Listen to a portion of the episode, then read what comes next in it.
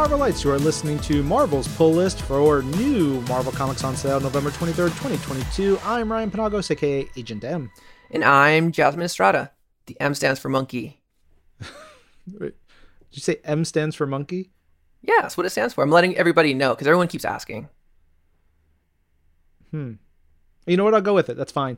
Okay, sounds good. Yep. Happy Thanksgiving to everybody who is celebrating. If you're seeing family, friends, taking some time for yourselves, good. Be thankful for great Marvel comics because we got a whole lot to talk about this week. There's some really fun stuff. And if you are not already going to be stuffed from all the good food, you better eat right now because we're going to get into a comic later on that is going to make you so hungry you don't even know. Yes, we're talking to Michelin chef Paul Eschbach about T.E.S.T. Kitchen Infinity Comics issues 1 through 3, as well as the Halloween special and the Thanksgiving special that is out right now. Highly recommend you eat before you read these and or listen to our reading club because we're going to talk about a lot of food. Yeah, which is great. I love to eat, and Chef Paul loves to cook, so we're going to get into that. It's really fun. That's going to be our reading club later, but of course we have so many things to talk about in terms of other comics because this is the official Marvel podcast for Marvel Comics, where we run you through all the brand new comics out this week, give you our 3 picks for our personal favorites, tell you what other books are out, and give out some awards to those, read some of your emails and your messages, and tell you what's hitting Marvel Unlimited, what collections are out, all that good stuff. Like we said, it's a big honking episode. Let's get into it with our picks of the week. First up for this fabulous week, you know, and I said, Jasmine, as we were picking our picks before we started, I'm going meat and potatoes. 2 great issues of wonderful comics that are not like new launches. They're not like big world-ender issues. They're just damn excellent issues of favorite series of ours. So the first one is Daredevil, issue number 5, written by Chip Zdarsky, art by Rafael De La Torre, and colors by Matthew Wilson, with lettering by VC's Clayton Cowles. Big, important stuff to know. The Daredevils are married. Yes. The 4D right there. Mr. and Mrs. That's what, Double D. Quadruple D. Quadruple D. There's all kinds of stuff going on because the Daredevils are putting together the fist to go up against the hand. And over on the hand side of thing, mystical ninja, nasty crew of people that's being led in a lot of ways by Punisher. So you've got stuff that's been going on in the Punisher books lately and stuff that's going on in Daredevil. And they're running through these interesting parallel paths, not necessarily fighting each other a ton, but you can see that there are big things happening across these lines, which makes sense. I remember when I was a kid reading Daredevil and Punisher comics where they were going up against each other. There's a Whilce Portacio drawn issue of, I want to say it's Daredevil with Punisher and Daredevil on the cover, and they fight. It was so nasty. I loved that issue when I was a kid. But here we just get a really awesome issue as you watch Matt and Elektra and Stick putting together their army, figuring out how they're going to go up against the mystical ninja clan of the hand, who can resurrect the dead, who have gotten bolder and meaner and scarier over time. And in some ways, Daredevil is like, we have to do that too. So in this issue, it's a lot of like world building, character building, story layering, but also full of fun supervillains. We get to see Stegron in here, which made me so happy. So pumped. Stiltman having like a cute little moment. It was really great. We get U.S. Agent versus Daredevil, which is a fight I was super into. Dude, those 2 pages, like what, 2 or 3 pages of a fight, that encounter was something that like I didn't know I wanted. Yeah. But as it plays out in those couple pages, it's so badass. Yeah. A lot of stuff going on. I don't want to give too much away. I will say that Daredevil has 2 weapons. One he acquires in this issue, and one we just notice him utilizing for the first time. And I was just like, this is a like a nastier part of Daredevil. He's like playing for keeps. It's a really exciting time for Daredevil comics. And I'm very much looking forward to where it goes. Just honestly, rock solid issue. Something that gives me that vibe of like, I need the next one. That feeling of I want more of this story right now. That's sometimes all we need to say this is one of our favorites of the week. All right, next up, my pick of the week is Miracle Man by Gaiman and Buckingham, The Silver Age #2, and it's written by Neil Gaiman with art by Mark Buckingham, colors by Jordi Belair, and lettering by Todd Klein. Shocking absolutely no one. This is probably my favorite book that we're putting out right now. This issue picks up where we left off in the last issue, where we have young Miracle Man waking up after he's been resurrected by Miracle Man, and he is kind of having to come to terms with everything that's happened. In this issue, more than the last issue, we have him not only experiencing, all the technology shifts, but also his stature, since he's left, Miracle Man has kind of become a god. And so he's being presented and paraded around in different cities. He's got to show face and be like, yeah, I'm young Miracle Man, I'm mm-hmm. back, let's go. It's like he's on a press tour. And this is not what he's used to. And as he continues to go from place to place, he's realizing that, how much the world has changed. He's reading comics about all these different experiences. He's watching movies and documentaries about the events that have happened in the last arc by Gaiman and Buckingham. And it's terrifying. It's putting a lot of questions into his head.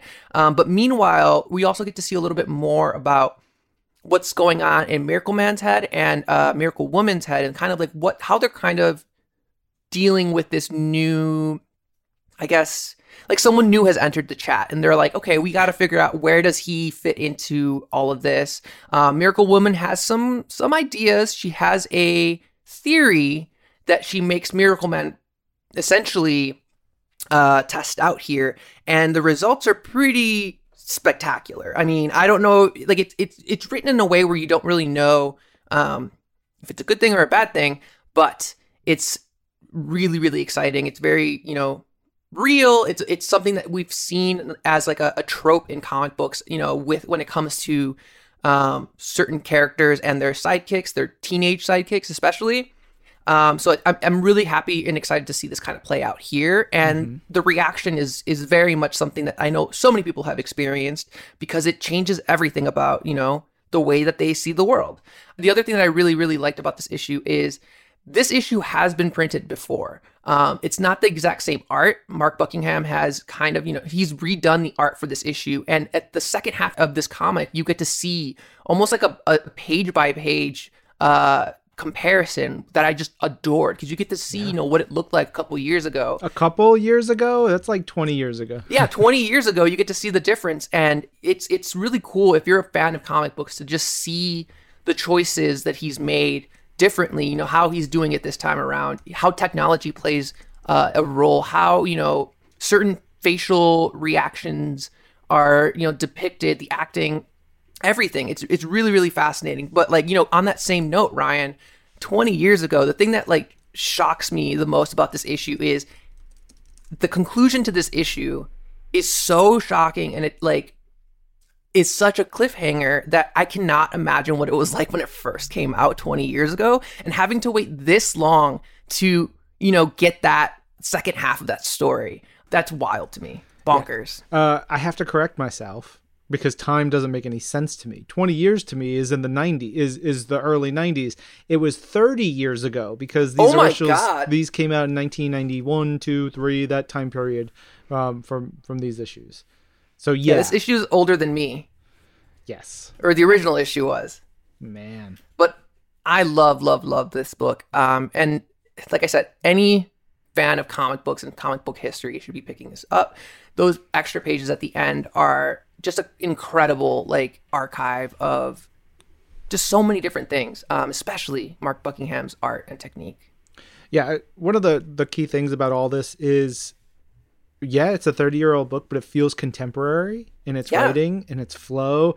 And of course, Mark, even the originals felt very advanced, felt futuristic then. They feel even contemporary now, but then his updated look and feel and everything that Mark has been doing in re-examining it and redrawing it in a lot of ways, it's spectacular. Just some of the best comics out there. All right, our third pick of the week is X-Men number 17. This is written by Jerry Duggan, art by friend of the show, Joshua Kassara. I guess Jerry's a friend of the show too. Fun. Yeah, I guess. And with colors by Guru EFX and letters by VC's Clayton Cowles. Like I said, you know, meat and potatoes, bread and butter, just damn good comics that are part of these ongoing stories, and we can't help but absolutely fall in love with them. This one is kind of important for a lot of stories that have been going on for the X-Men for years. It follows as Forge has gone into the Vault, where the Children of the Vault have been. We had previously seen these stories originally by Jonathan Hickman and Laniel Yu, I believe. But John Hickman was writing these stories about Darwin, Wolverine, aka Laura, and Sync going in there, investigating, doing the stuff. They got lost in there. They got stuck in there. Darwin was stuck in there. Wolverine never came out. She was dead, and eventually Sync was sort of rescued in a way. And this has been the mission to go get Darwin, because Darwin's got one of those really cool, weird powers of he can survive anything. And so it's been the big quest for what happened to him and can they rescue him. And you've got this, just Jerry is so twisted. He lets Forge create this suit that utilizes pieces of Mystique, but the personality, powers, and some memories of Caliban, who has the ability to track mutants. And he turns Caliban's face is this big X on Forge's chest, which is super twisted, but really important to how this story progresses. Ultimately, we saw last issue, there was a big revelation. They found something, and it was not Darwin. They found another character. I won't spoil it if you haven't, seen it. If you're not caught up. Yeah, if you're not fully caught up, but they found that. And in this issue, you see what that means and the repercussions of Forge being that's not the mission. Peace. And Caliban, sweet boy Caliban. I love Caliban so much. He's just he's been used and abused, and he's just a good dude who gets roped into bad situations. Always, always, always. And he's the voice of reason and hope and empathy in the storyline, because it's also a horror story in a lot of ways. Mm-hmm. What can happen to the mutants, what can happen with the Children of the Vault unchecked, all kinds of things. But ultimately, one of the main reasons why I chose this was it gives me something I crave from our X-Men comics right now, happiness. There are moments of pure beauty and joy and relief in this comic. Yes. And even the last couple pages, which are a sweet ending, if not necessarily a happy ending. It's something that we have not gotten a lot of in the Krakoan era, because it's been, they're in this utopian paradise that is Krakoa, safety for all mutants, but it is nightmare after nightmare after nightmare, and it's horror show, which makes for great comics. But I just need two sweet characters to kiss, and that happens here. And there's a lot of stuff in this. It's just great. When I got to that section in this book, like you said, it's not a perfect ending by any means. This has so many other consequences that we still have yet to learn, and I'm very curious to see how Jerry deals with it.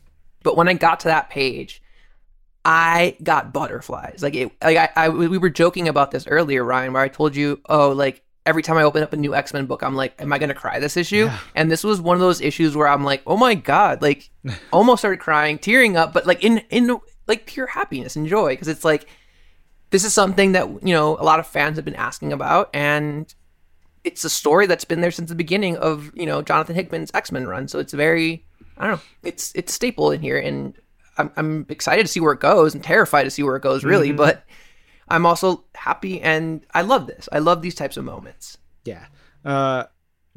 Huge shout out to Joshua Kassara and Guru EFX. There's a big splash page of Krakoa, a version of Krakoa, that is so detailed and cool. And then especially as you get into little other bits and pieces of it, you find yourself looking at it and sort of dreaming of that reality in some ways. But there's also the big, hugely emotional splash page that Josh draws later on. somebody better buy that damn page and frame it and then send me a picture. Somebody out there. It is perfect. It is a perfect page. Yes. My God.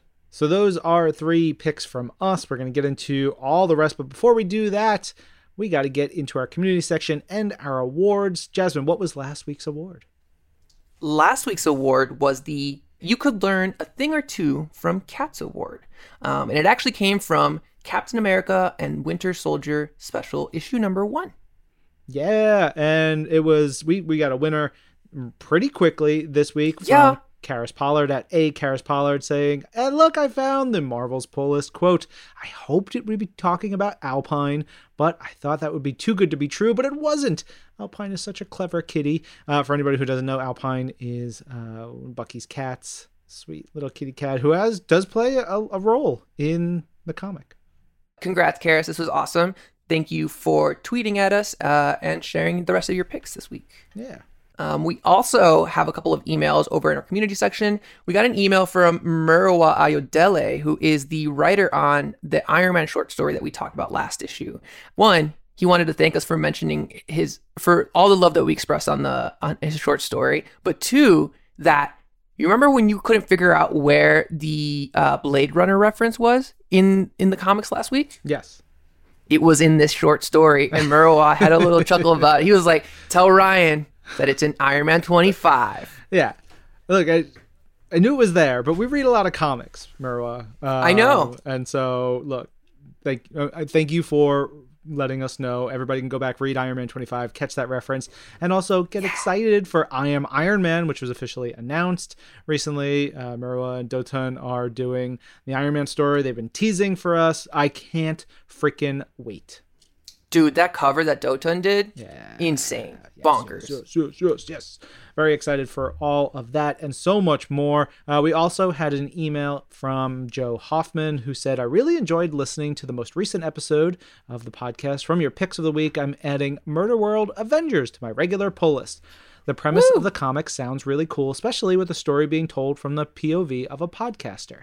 It seems like every time I turn around, I'm finding new inspiration from y'all, either in the form of an amazing comic book miniseries like Avengers Children's Crusade, or in podcasts hosted by two righteous true believers such as yourselves who love comics, pop culture, and doing good in the world. I immensely appreciate it." All right. Love our faithful ambassador for the United States of Marvel's pull list and the People's Republic of This Week in Marvel. Mm-hmm. All right. What do we have for an award name this week? All right, this week, short and sweet, we're going to be giving out the Bladder Like a Baby Award this week. Easy peasy. We're going to be giving that to all the rest of the books that are out this week. And if you, dear listener, find this quote, screen cap it and tweet it to @AgentM and @Jasmiest with hashtag Marvel's Pull List, or email us at pulllist@marvel.com. If you're among the first, keep your emails handy, your DMs open. I'll hit you back with something cool. All right. Again, that award name is Bladder Like a Baby, and let's get into it.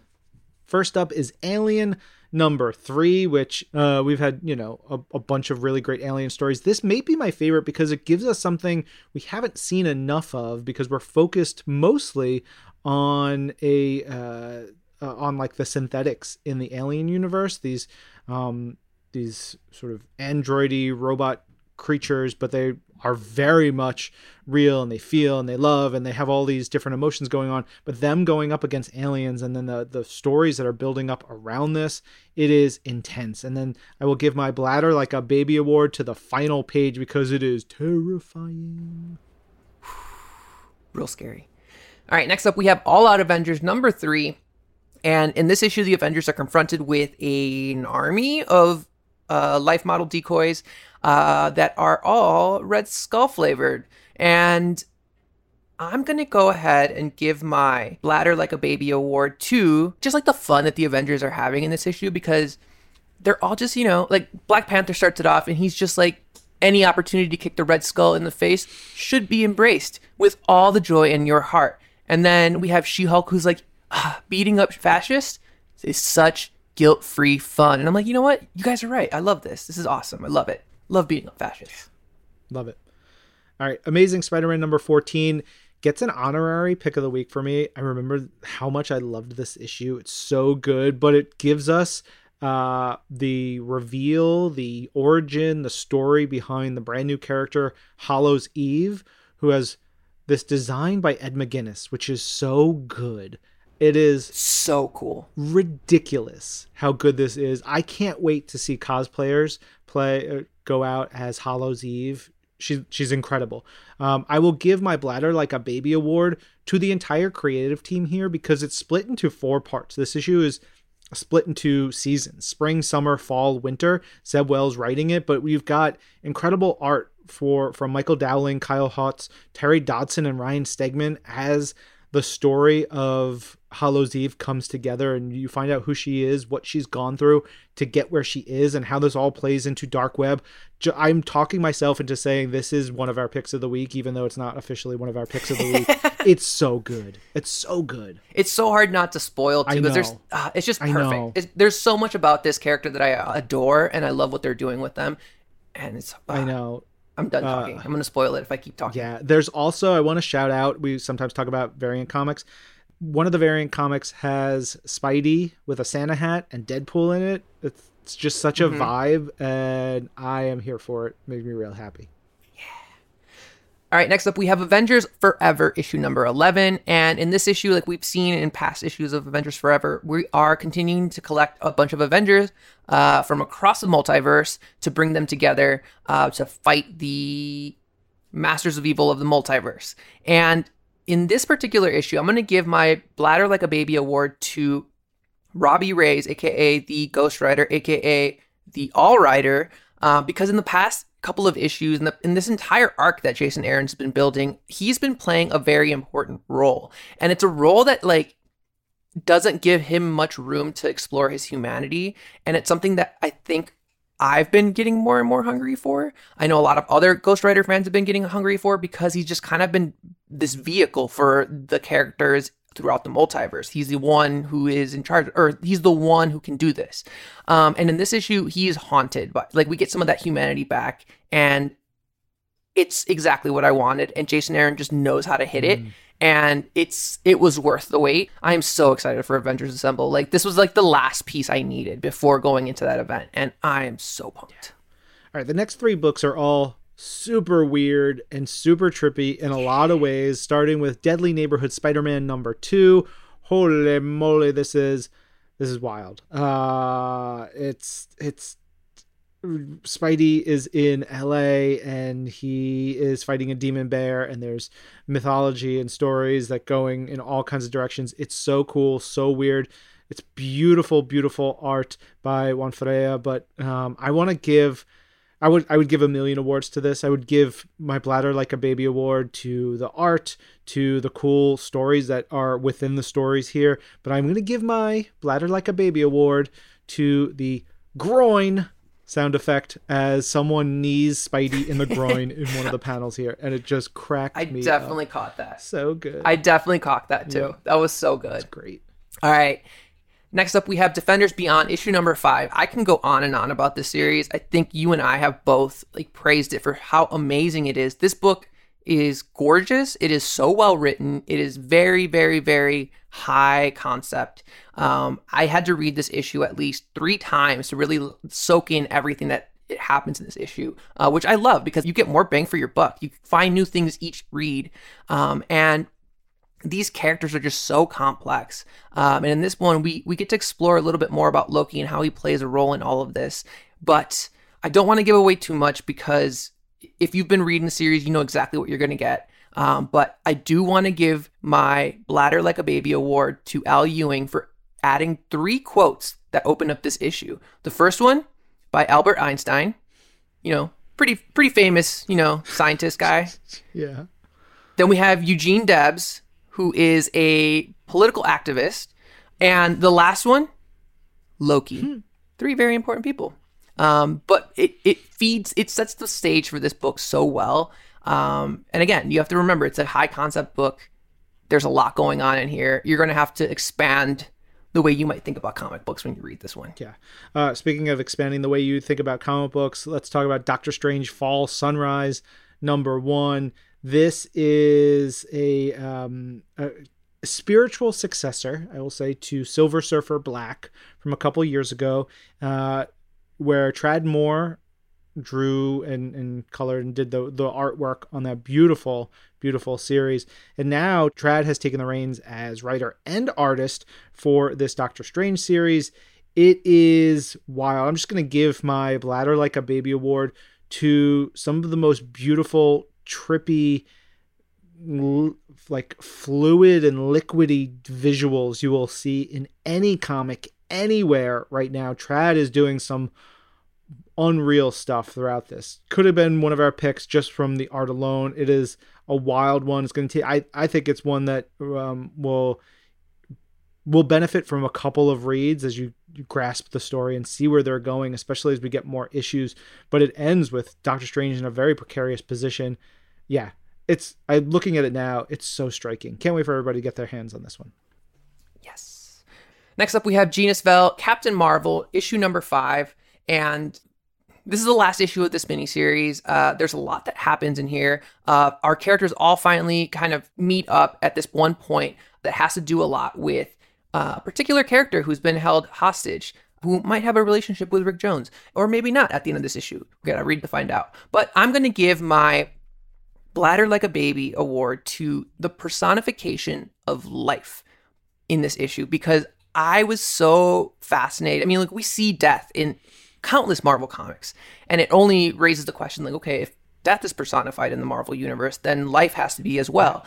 And when we meet this character, it's just like, oh yeah, of course.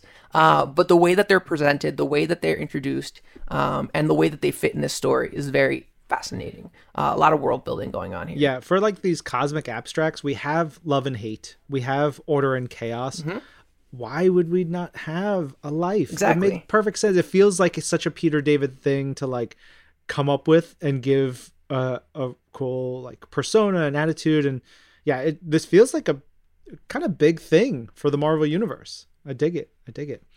All right, we have Midnight Suns number 3 this week, and we've got a whole bunch of demons and nasty stuff, but really cool background work for Agatha Harkness. So if you are an Agatha fan, there's a lot going on in this series and in this issue. I'm going to give my Bladder Like a Baby award, though, to how Kushala, the Spirit Rider, spirits up the ride that the heroes have in this weird dimension that they're stuck in.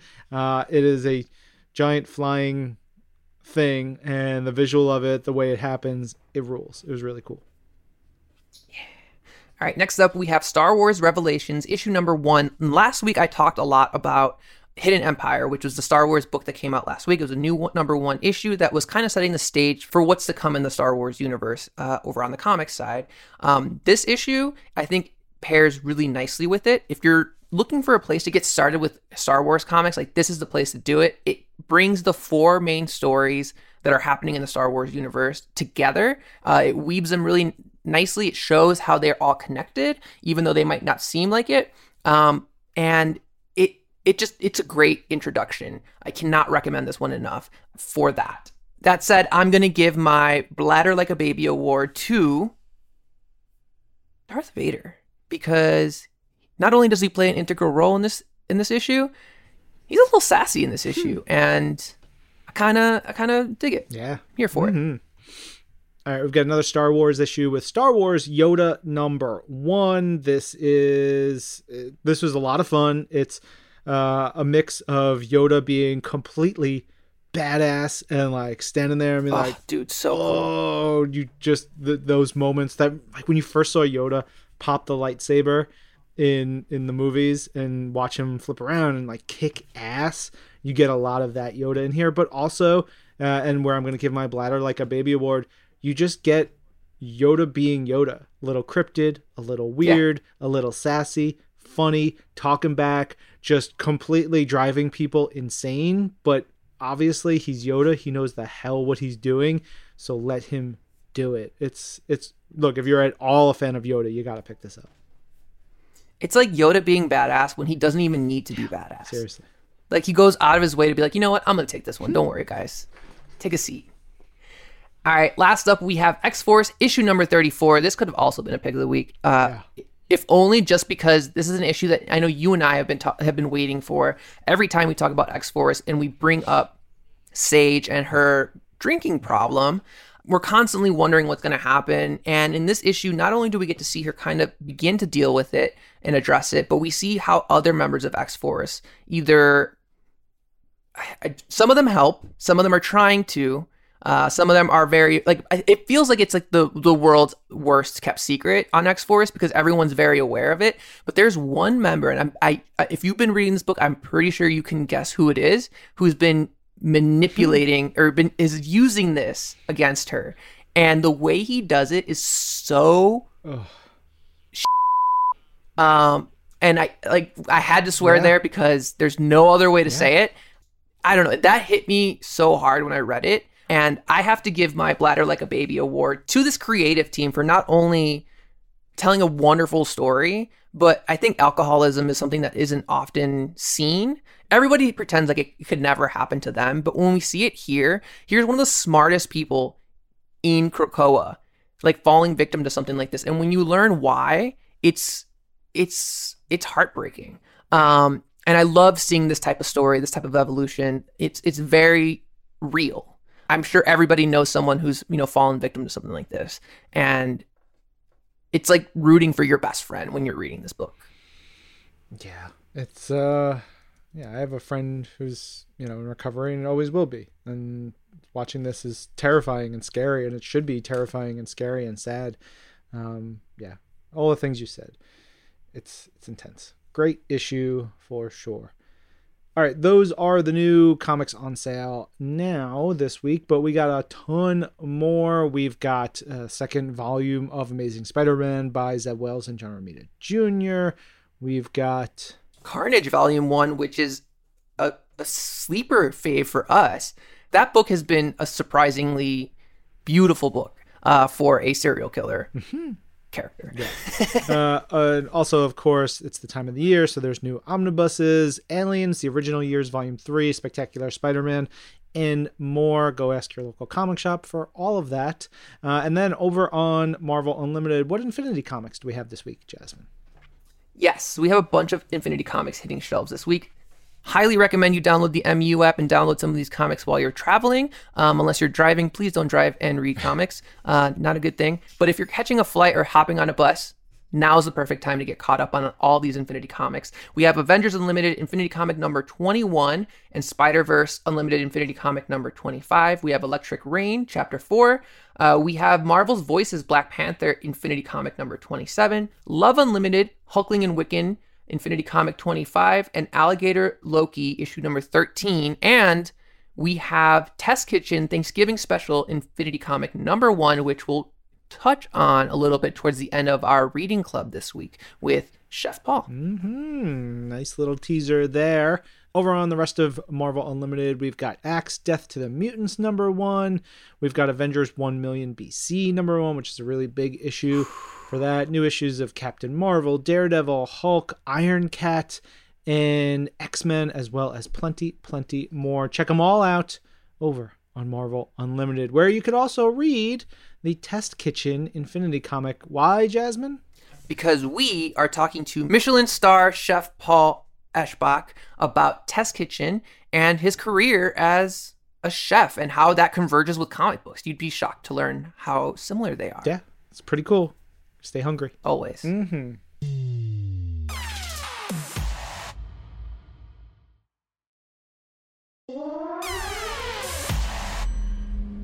All right, everybody, I hope you have eaten recently, because we're going to be talking about some food and some good stuff. Yeah, literally, Jasmine and I were talking about making sure we had eaten before getting into the comics that we're going to talk about, because we are going to be talking about T.E.S.T. Kitchen, the Infinity Comics, with writer and chef Paul Eschbach. Hello, Paul. Hey, guys. How you doing? Whoa. Paul isn't just a normal chef. He's a Michelin star chef. Come on. We got to give him his dues.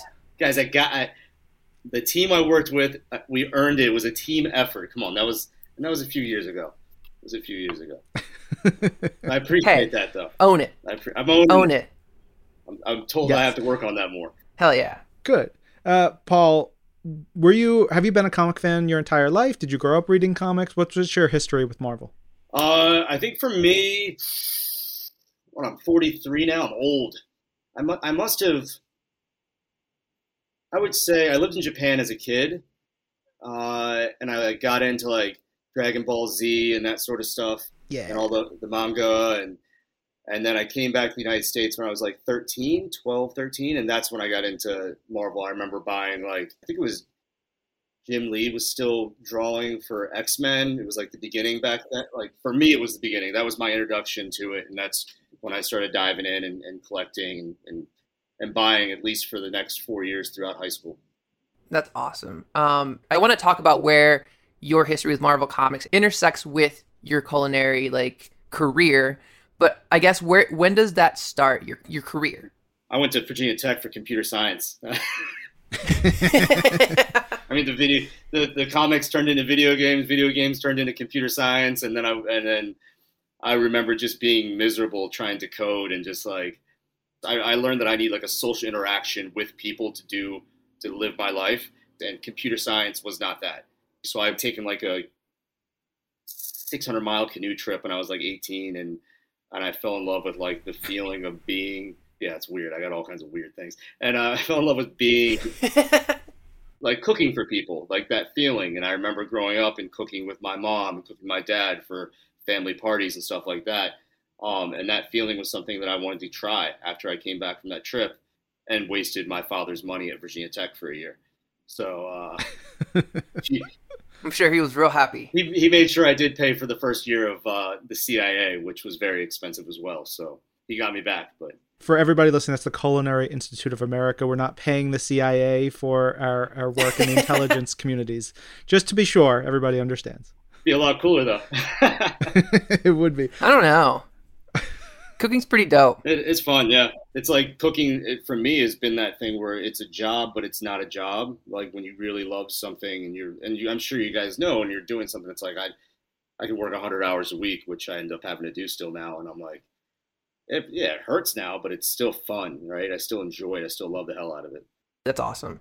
Okay, so where or how did you get into Marvel? I think when I met CB in China when I was working in Shanghai, and he and I just hit it off. I think my wife's parents were living in the same town that he was from. He and I spent a lot of years of our life in Japan, and we sort of had these like correlative experiences. And he loves food, and I was a chef, and we sat talking about maybe one day doing a chef comic. I remember we were, I think, at one of the bars or corner tables in one of my restaurants in Shanghai. And that's when I really started talking to him. But that was a running conversation for a few years until COVID hit. And then he popped back up, and I saw him in Connecticut in 4th of July, and he was like, let's do this. And we were like, I was like, all right, I got nothing else going on. Let's do it. Let's do it. I can't wait. This is exciting. I mean, it was like literally goosebumps, like being asked to like work on a project for Marvel. I was like, yeah, this is, I was electric. I was like so excited, man. It was like a feeling. I felt like a kid again. It was crazy. It's interesting you talk about, you know, growing up in Japan and obviously manga influence on just your tastes of graphic fiction and stuff like that. But then you're teamed with artist EJ Sue, who has that great blend of American comic storytelling, but also manga influences that are very clear in the work. And then, you know, I don't know how many of our regular Marvel Comics readers know about, you know, like the prevalence of food manga and like cooking manga and all kinds of like how that is deep into the manga side of things. How much of that was in your mind as you started to think about what you wanted to do for Test Kitchen? That was very much an inspiration and something that the boss had said we need to sort of like aspire to be like, right? Like we're not going to like, I definitely had to do some research and read a bunch of those. Like my father's fluent in Japanese and real deep into that. So he was like, Paul, read these. CB was like, Paul, read these. So I definitely read a bunch of those to visualize like how we were going to do this, right? Like that's definitely a pretty big influence. I mean, I was rereading the Test Kitchen comics this morning, and I was like, God, I need to eat. But then I went upstairs and I said to my wife, who is a great cook. She's the one who does all the cooking in the house because I murder everything. And I was like, babe, we gotta have these pork katsu tortas soon, please. She's like, well, that sounds great. And I was like, the recipe is extremely hard. And I was like, I was reading it. It's in the comic and it's really long. And it's all these steps. She's like, you look at it and you see something difficult, but I look at it and I see how it flows and how it moves. I was like, oh yeah. If you have the mind for these things, you maybe kind of see it in a different way. I think that's absolutely true. Cause it was literally from EJ being just the amazing artist that he is, just was drawing, like I was taking step-by-step videos and pictures, and he just drew them all. Oh, that's cool. So crazy, like how he nailed everything. I again the chills when I saw that first issue. I was like, this is ridiculous. This is so cool. Like, it's a illustrated cookbook. Like, it's great. But you're right. There's so many details that we add in there, and then we're learning as we go, and to sort of like grasp more of an audience to like maybe simplify some things. Can we scale it all the way back so that like any 12-year-old can say, hey, mom, I want to make this, or hey, dad, I want to do this. Like when we, Marvel will come back to us and they're like, okay, here's the feedback, guys. Like, is there any way we can say, we couldn't find Calabrian chili. Can we use other ingredients? Can you sort of go to King Cullen or whatever part Safeway, I don't know what a grocery store is in your part of the woods is, and pick up and find these ingredients and get it done. And that is the goal. That's the hard part. And that's something that, if we can teach those basics in this first season, and then move on through the next season with some more basics, some more like fun food and things that I'm constantly trying to think of, that will help us bring in a larger audience and make it just more exciting for everybody. And I do want to like reiterate that, like when we say like building off the basics, like these actual recipes that are in these first three issues are not like, I don't want to call them basic. Like they're not, like they are incredibly savory, and like, I was fascinated that these were like the first ones that you picked. Like, how did you narrow it down? I think it was like, number one, the storyline matters, right? Like as we build the character and she's going through this sort of event, like, okay, she's going to have a food truck. What are we going to serve in the food truck? Like I remember living in New York City and like torta trucks in Queens and that sort of thing. Okay, let me put a spin on it because she has an Asian influence, and do a katsu sort of torta. You know what I mean? Like that's the way that occurred. And then further on, when we do other things, whether it's the butternut pumpkin soup, or now we're doing these dumplings, it is basically like like using what's around, what's available, what's seasonal, what all the things that you would do as a chef, and just translating that into comics. You mentioned the character in Test Kitchen and she's going through some stuff. So let's talk about, is it Anna or Anna in your head? In my head, it's Anna, Anayama, but Anna. That would just, so it would be two different things. But I think that like it, traditionally in Japanese would probably have to be Anna. I'm going to go with what's in your head. So Anna Amiyama is the chef. She's the star of the book. And when you're talking about, it all comes down to the story, that so clicks, because you got her in this first issue and her dream of owning her own truck and going through all this stuff. And like, I can visualize that torta truck and what that's like. And I'm just like, I can see her story, so clearly from just the little bit that we were introduced to her, and that heartbreak that she goes through in that first issue. Have you ever owned or run a truck? No, it's been one of those things. Like, unfortunately, I don't know. Like everyone, I don't know. They made movies about it. It just got to be too much. Like, yeah, it was an overdone thing. But at the same time, it's still fun. It's still a little romantic, right? Like it's still like, hey, if I could do anything and I didn't have the financial constraints of actually running a business, and I'm not saying people that operate food trucks are, but like, what would I do? Right, it would be something fun like a truck or a small sort of gastropub. Like those are the fun things that chefs are like, if I didn't have to worry about anything, right? If I cook for the joy of cooking and to see people's reaction immediately, then those are the sort of things that I would want to do, and thus the food truck. What kind of food truck would you do? Oh, it would have to be a revolving guy. I wouldn't want to be stuck in. I mean, there's going to be, because of my life and background, a lot of Asian influence, but like I love cooking. It just always depends. Like depending on the year or the phase, like it's always changing, whether it's I'm going through this fall and I'm doing like an Italian phase, or I switch into some sort of French thing in the deep of winter like that. Like it just shifts, right? Like, will I always want to serve some sort of raw thing? Of course. Like I can't, like same for me, you know, some weeks I'm like, you know, ramen. Other weeks I'm like, you know, I'm more macaroni and cheese. I'll throw an occasional quesadilla in there. You're in your 30s now, Jasmine. Come on. I'll rock some mac and cheese with some Spam and some let's go chili crunch. Let's go. Come on. That's delicious. I have no shame. Whatever brings us comfort, right, in a lot of ways. Absolutely. Come on. That's what food should just be love. Speaking of comfort, is there like a dish or a meal for you that brings you that level of comfort that, like, whether it's you're cooking yourself or someone else cooks it for you, like what is that dish, that meal that brings you back and you just go, ah. I would see, my mother's from a place called Guam. And so like even today, because we're giving people vacation in the kitchen and stuff, I made staff meal and I made a dish called chicken adobo. And it's like, it's like also Filipino, Latin, it's all from Spanish influence coming through, but the Chamorro or people from Guam, it's basically like chicken braised with soy, vinegar, onions, and other seasonings. But that's the gist of it, and I cooked that today for the staff. I don't know if they appreciated it, but it makes me feel good. And I don't know. I was like, I can bang this out. That sounds delicious. My question about the comfort foods really kind of comes from issue 3, where we've got the barbecue for Janet's birthday, and you know, there's it's a really sweet story.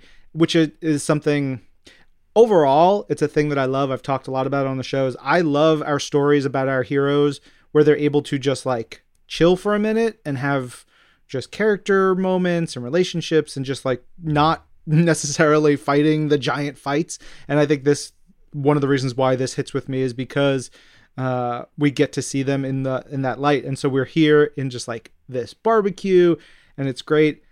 And the moments where they start to smell things, where the Avengers are all there and they're like, what is that smell? Like, it's so pure. It's so sweet. It made me so happy. And part of that is the connection that Anna has to Avengers lore. By the time now we're into our 5th issue with now the Thanksgiving issue, we got some understanding that Anna is connected to the Avengers in a very big way. How did that come together? Again, like when you have a mentor like CB, like he makes sure that you get all the Easter eggs. He's like, bro, we could really dive deep. Let's intertwine this and make this really interconnected. And that's what we're doing. And I think there's some more surprises coming up. I mean, there are more surprises coming up, which are going to be really cool. Yeah, issue 3 ends on a very mysterious note. It kind of teases something to come, and I'm very curious. Right? We also want to make sure we talk about the Thanksgiving issue, which is great. We get to see a whole different side of Anna, and it's her cat, her roommate, all that stuff. It's really cute, a lot of fun.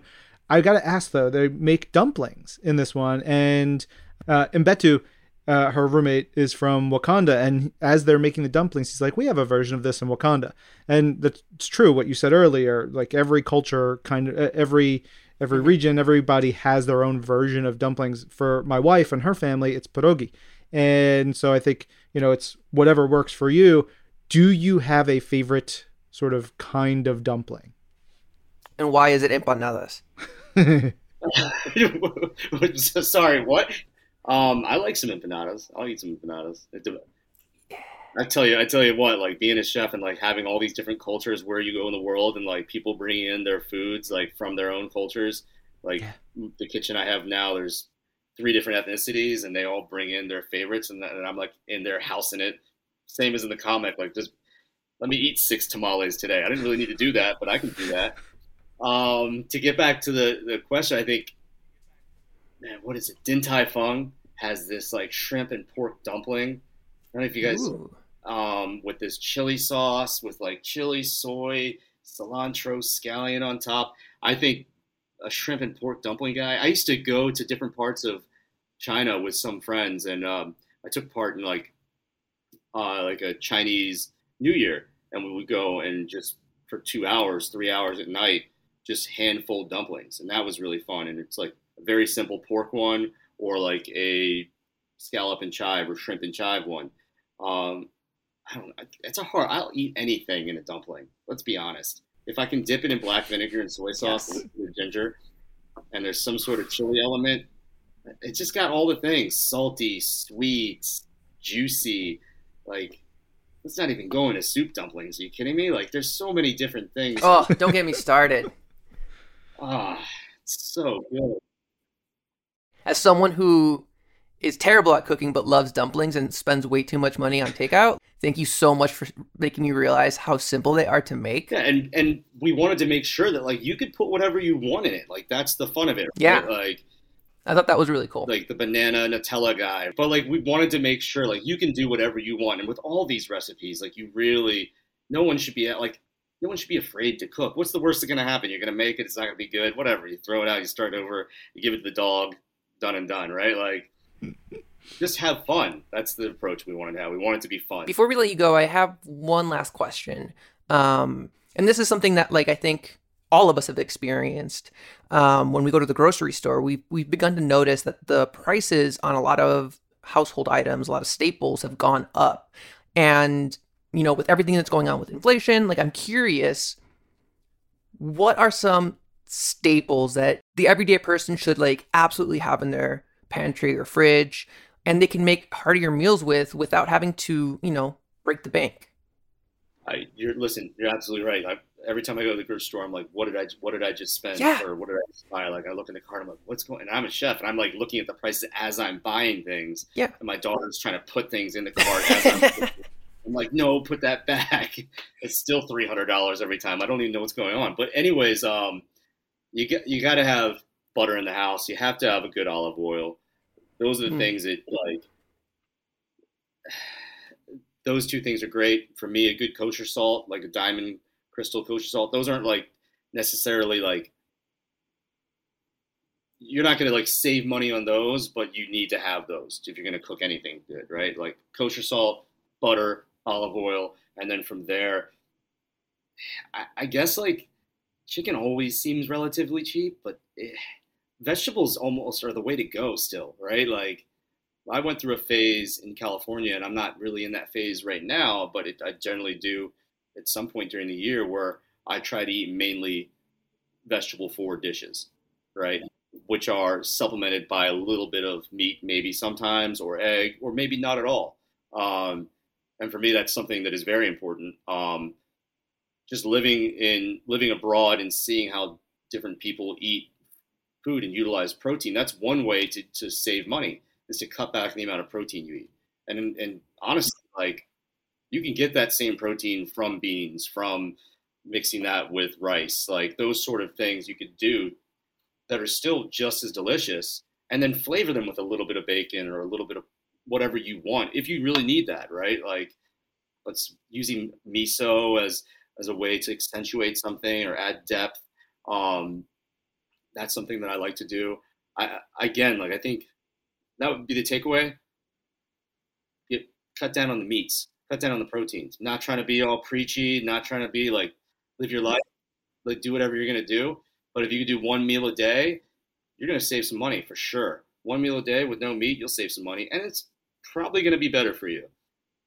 As a chef, I can probably say that unless you're tripling up on the mashed potatoes and being like, oh, I'm not eating meat. No, that's not going to work. All the carbs. Exactly. You can't supplement. Exactly. You can't be like that. But I would absolutely cut back on the protein for sure.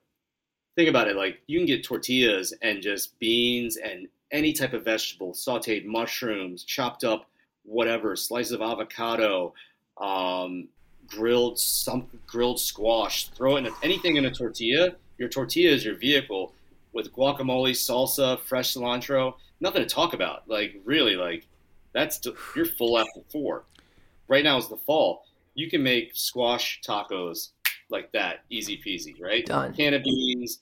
Throw some chopped kale on there if you want to take it to another level. But otherwise, just some iceberg. Iceberg is delicious. Come on. Love me iceberg. I think that's going to be my plan for dinner tonight. But also, I think the title for this episode is Tortillas Are Your Vehicle. Tortillas are your vehicle. You should use more tortillas in life. I love that. Go roast some Delicatessen Wash tonight. Put a little bit of, what's that, tajin? Get that tajin. Tajin? Hell yeah. I love tajin. Tajin, roast it off, olive oil. Put that on there. Some black beans. You gotta all right. Taco. Now I'm hungry again. Damn it. Mission accomplished. Great stuff. Paul, thank you so much, and we'll keep our eyes open for the next issue of Test Kitchen. Yes. Thank you guys. That was a lot of fun. Take care. Once again, big thanks to Chef Paul Eschbach, and I should say chef and writer Paul Eschbach. Yeah. Because, everybody go read those 5 issues of Test Kitchen over on Marvel Unlimited. Those Infinity Comics are really, really good. If anybody out there does any of the recipes, let us know. Yeah. Please. I am, as I was telling Chef and you, Jasmine, I'm going to give the recipe, give my my MU to my wife, and see if we can do the torta, the pork katsu torta. It's going to be so good. You'll have to let me know how it turns out. I'm so excited. And please send us your pictures too, because there's nothing I love more than food pictures. All right. Actually, no, there is, and it's food. Yeah. Eat the food, then look at the food. That's how it works. Yeah. All right, that's a wrap for us. This episode of Marvel's Pull List was produced by Ryan Panagos, Jasmine Estrada, and Carl McGurk-Allison. Brad Barton is Pull List Senior Manager of Audio Production and Development. And Jill DeBoff is our Director of Audio. If you are a fan of the show, make sure you rate and subscribe to the series wherever you get your podcast, and, tell a friend. If you're sitting down for Thanksgiving dinner this week, say, I'm thankful for Marvel's Pull List. Yeah.